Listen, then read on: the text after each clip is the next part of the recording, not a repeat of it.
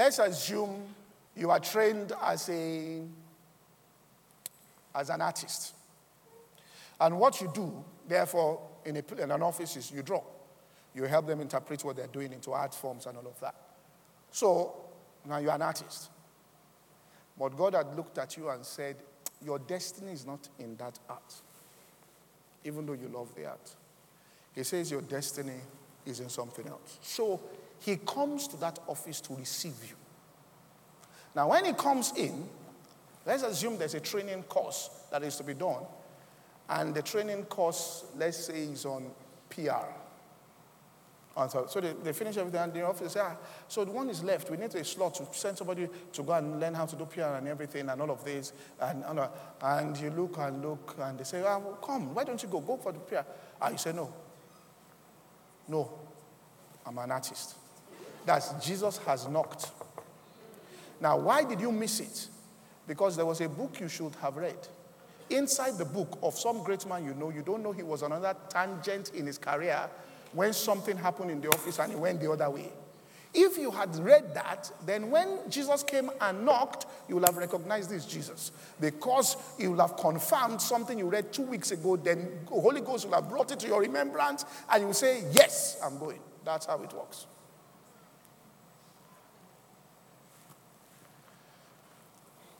So let's look at what James said quickly.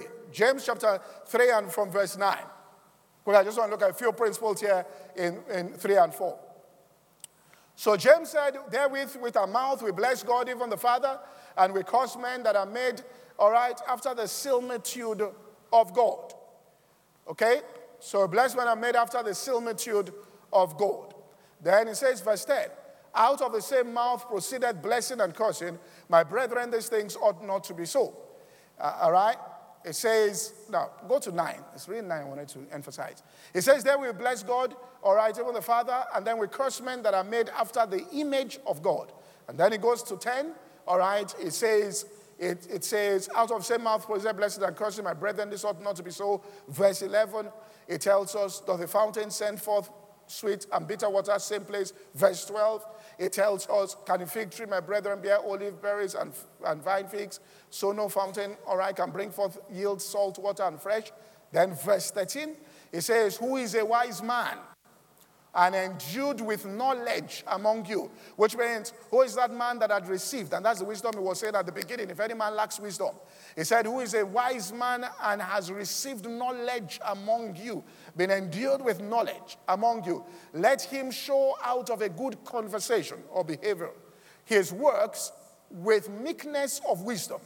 Verse 14, he said, But if you have bitter envy and strife in your heart, all right, lie not and glory, glory not and lie not against the truth. This wisdom descendeth not from above, but is earthly, sensual, and devilish. So he's speaking about two kinds of wisdom here, which means a man may use the earthly, manipulative, devilish wisdom to try to achieve something, and another person is endued with knowledge from on high that has come through the wisdom of God.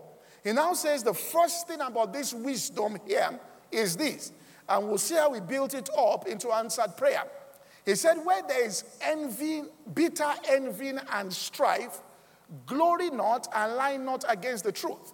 So it tells us first thing you must get rid of, right, is envy and strife. Envy there is when people have things you don't have. Strife is when you are in competition with your contemporaries. So he's saying, get rid of this. So a person is believing for the manifestation of something. He says, listen, there's a lot of, I mean, it's, it's this to say this, all right? It doesn't sound nice, but it's true. That there's a lot of hidden, you know, you can't be envious of people you don't know.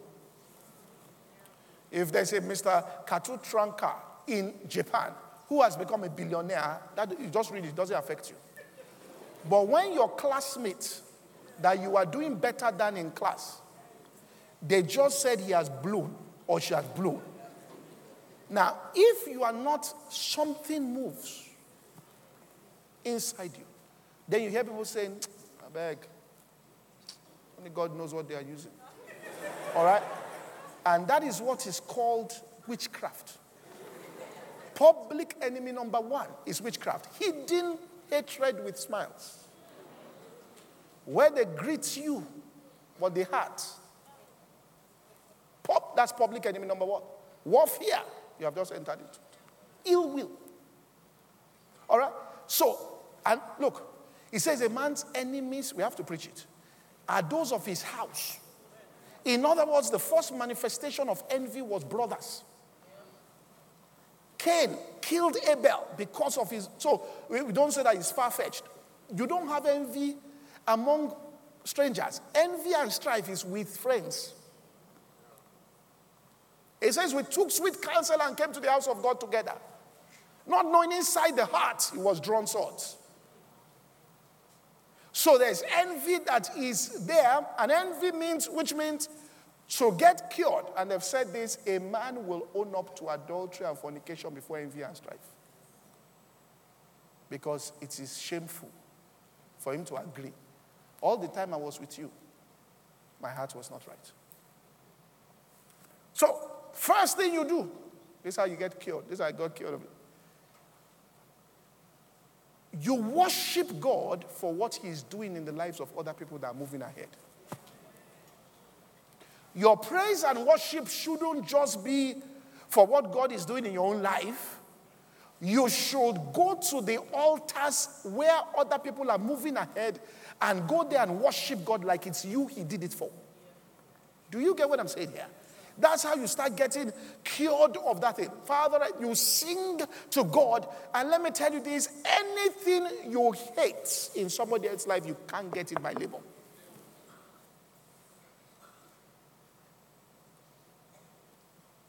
Envy is too much. Have you ever seen anybody writing? Everybody say, say, you see, all these big ministries. Have they ever written? Have you seen anybody writing against small ministry? No.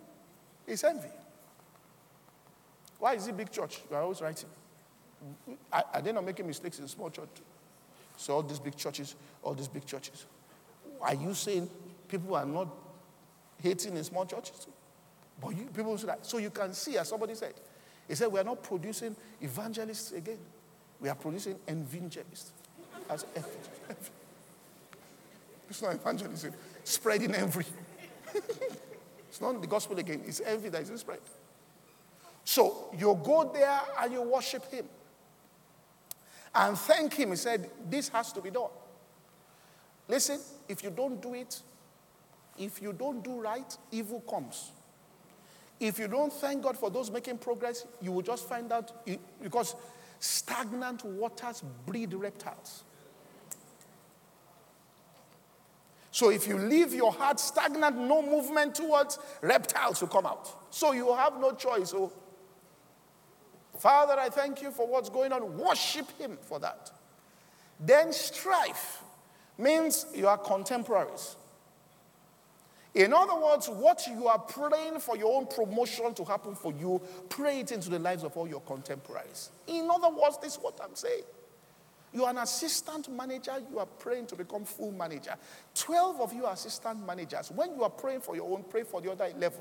You say, Pastor, there are only two slots. If I pray for everybody, what then happens to me? Let me tell you what will happen to you. If you are not meant to get the slot, you will not get it.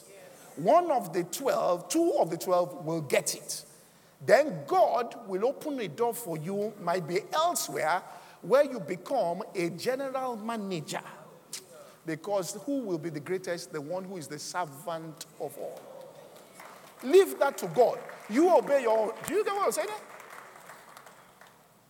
So it says worship. Now, talking ground game now. Worship Him for what's happening.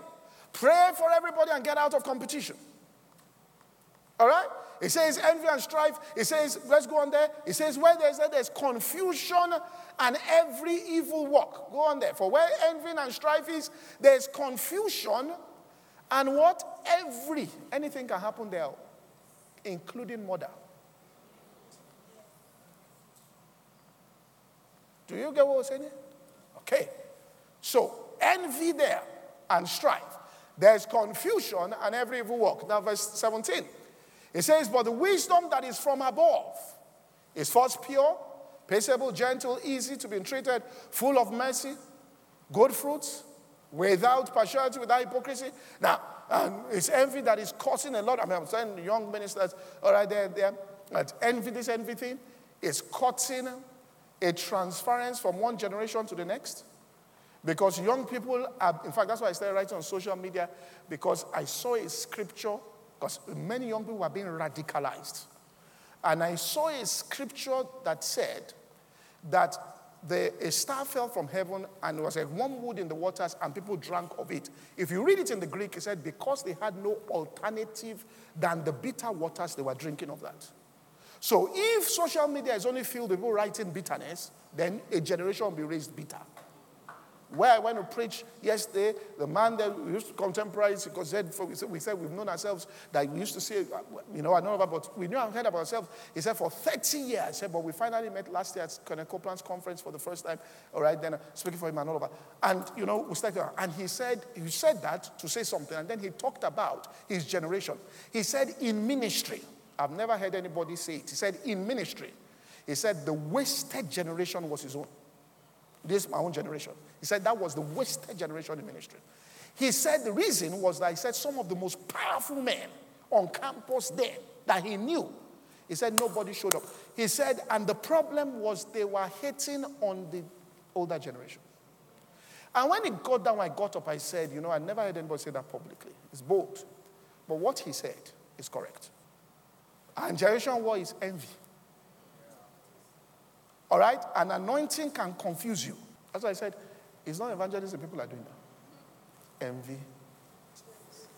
Okay, so let's go on because I've finished this. So he says, wisdom is pure. And then it goes on. Verse 18. It says, and the fruit of righteousness is sown in peace among them that make peace. Then he now goes to chapter 4. You understand where it's coming from. He said, From whence come the wars and fightings? You can see where it's coming from. He said, It's envy. You see war and fighting? You can try to justify it anyway. It's envy and strife that is causing the fight. Well, say, well, we're fighting over doctrine. Say, lie. It's envy and strife. It goes on. Come then not from the lost that won your members. He now said this You're lost and have not, you kill and desire to have.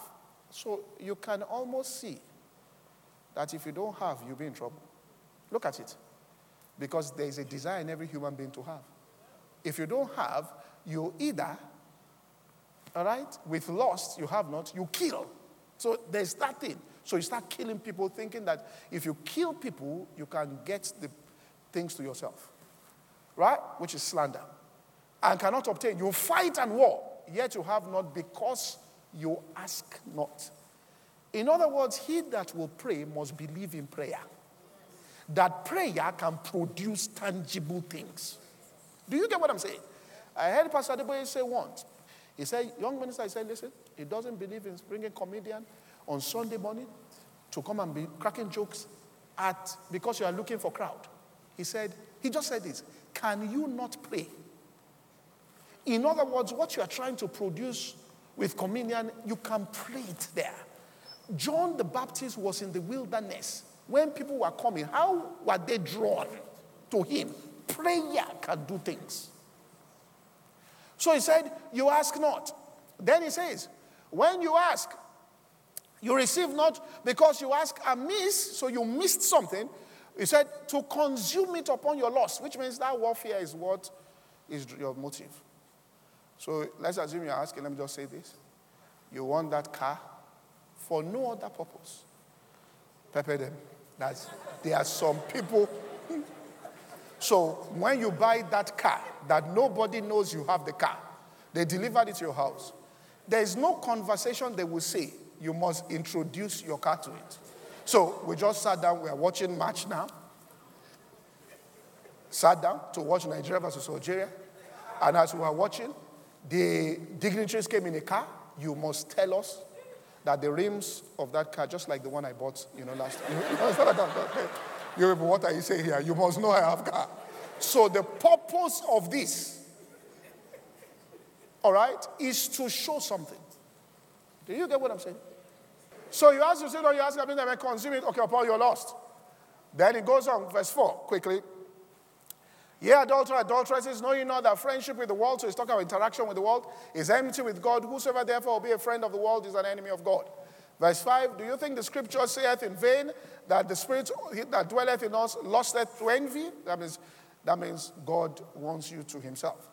Do you think that the scripture saith in vain that spirit, verse 6? It now goes on and says, But he giveth more grace. Wherefore, God resists the proud, but gives grace to the humble. Humble yourself or submit yourselves therefore unto God.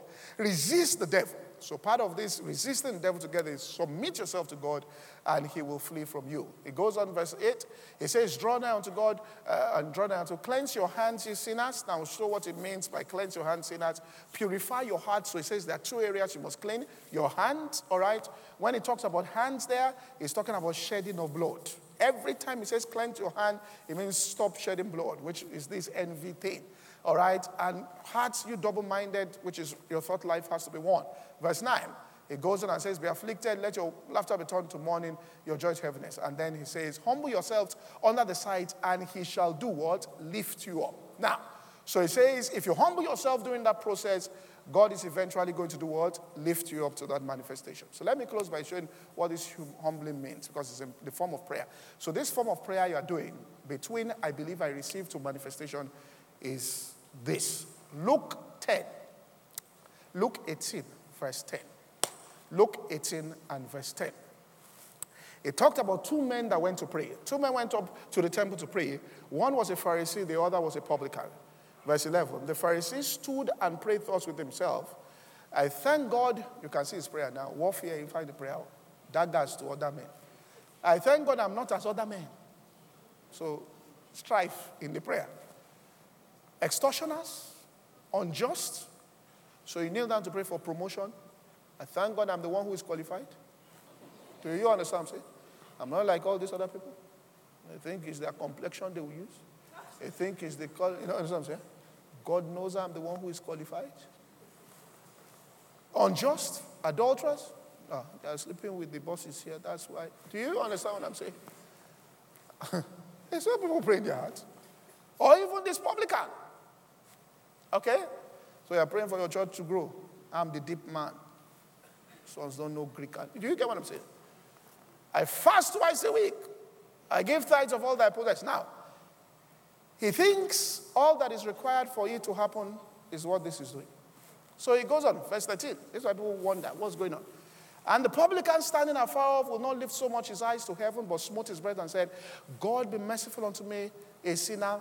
Verse 14, it says there, I tell you, this man went down justified rather than the other, for everyone that exalted himself will be abased. He that humbleth himself shall be exalted. So he's in prayer, you humble yourself. Now, what's the prayer? Go to verse 15 here. He says he went there and said, verse, verse 13, sorry. He went there and said, God be merciful to me, a sinner. Now, here's where our problem started. One of the major problems in this generation. Now, any generation what God has been trying to do is to make two generations see themselves, and then there'll be perfect manifestation. Now, same this. Problem inside this generation that we got to this place and read, Be merciful to me, a sinner, and say, We are the righteous of God in Christ, we are new Christians in Christ. Right? All this doesn't mean anything to us. Jesus was speaking to those people. Uh, but what about James that said, Cleanse your hands, you sinners? Isn't that New Testament? He said, No, James was talking to other people, he wasn't talking to us. He was to the brethren scattered abroad. Who? When Paul wrote Romans, said, from Romans is where is the New Testament. Sure. When Paul wrote Romans, didn't he say to the churches in Rome, Are you in Rome? When he wrote Galatia, he said to all the churches in Galatia, Are you in Galatia?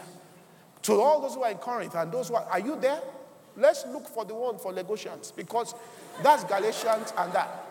The Bible says all scripture is given by the inspiration of God. Oh! So you sit down with it and say, What does that mean?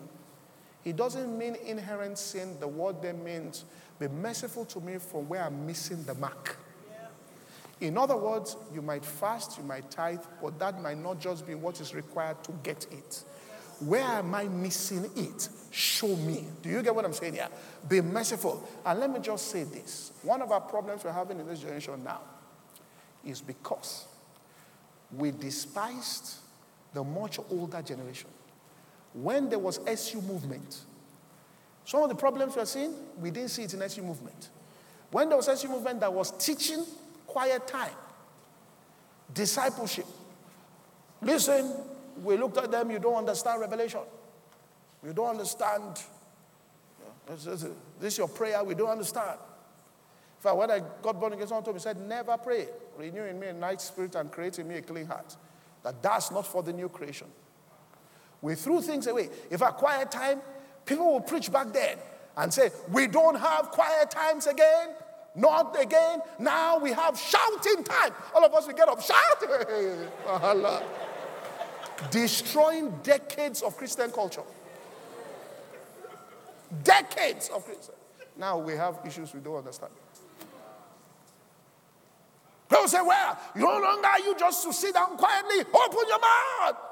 So they're sitting down quietly to read your Bible every morning. Where breakfast was the word of God. Where they will ask you, Have you eaten? Not physical food back then, but have you read your Bible before you come to eat? Culture. We threw everything away. Are you understand? There is people don't understand. We have revelation. So he says, Have mercy on me. What you are saying there is, Lord, between now and manifestation, wherever I'm missing it, show me. Teach me. That's why the next verse, go to verse 15. He continued that thought. And they brought to him infants, and he would touch them. The disciples saw and rebuked them. And then he said in 16, Suffer. Or I said, Suffer little children to come to me. So, so is the word kingdom of God. That you're coming as a little child like Solomon. I don't know how to go out nor come in. Teach me. Do you get what I'm saying? That's the attitude of a man that goes in worship. During that time, and say, God, whatever it is that I don't know. That was the argument God had with Job. Job was, God said, You want to do exam with me about life. You say you know. You say you know, eh? All right. Test one, chapter one. Answer the following questions. Then you will know you're a man and I'm God. He asked him, He said, The rain that falls, which of the stars regulates it? Say, you say you know. He started calling stars, planets he didn't know anything about. He said, How does it affect the seasons of the earth? Because they do. Which means there's a planet that moves that makes winter come. Which one? He even told him, said, Have you ever seen this particular animal give birth? Which means no human being has ever seen this animal give birth. Job, after three question papers, chapter, three chapters, he said, God, actually, I just realized I don't know you. I heard of you. That's this one I said I knew. They told me about you. But now, for the first time, I see you in my eyes. During that period, you move from what you were told to what God showed you.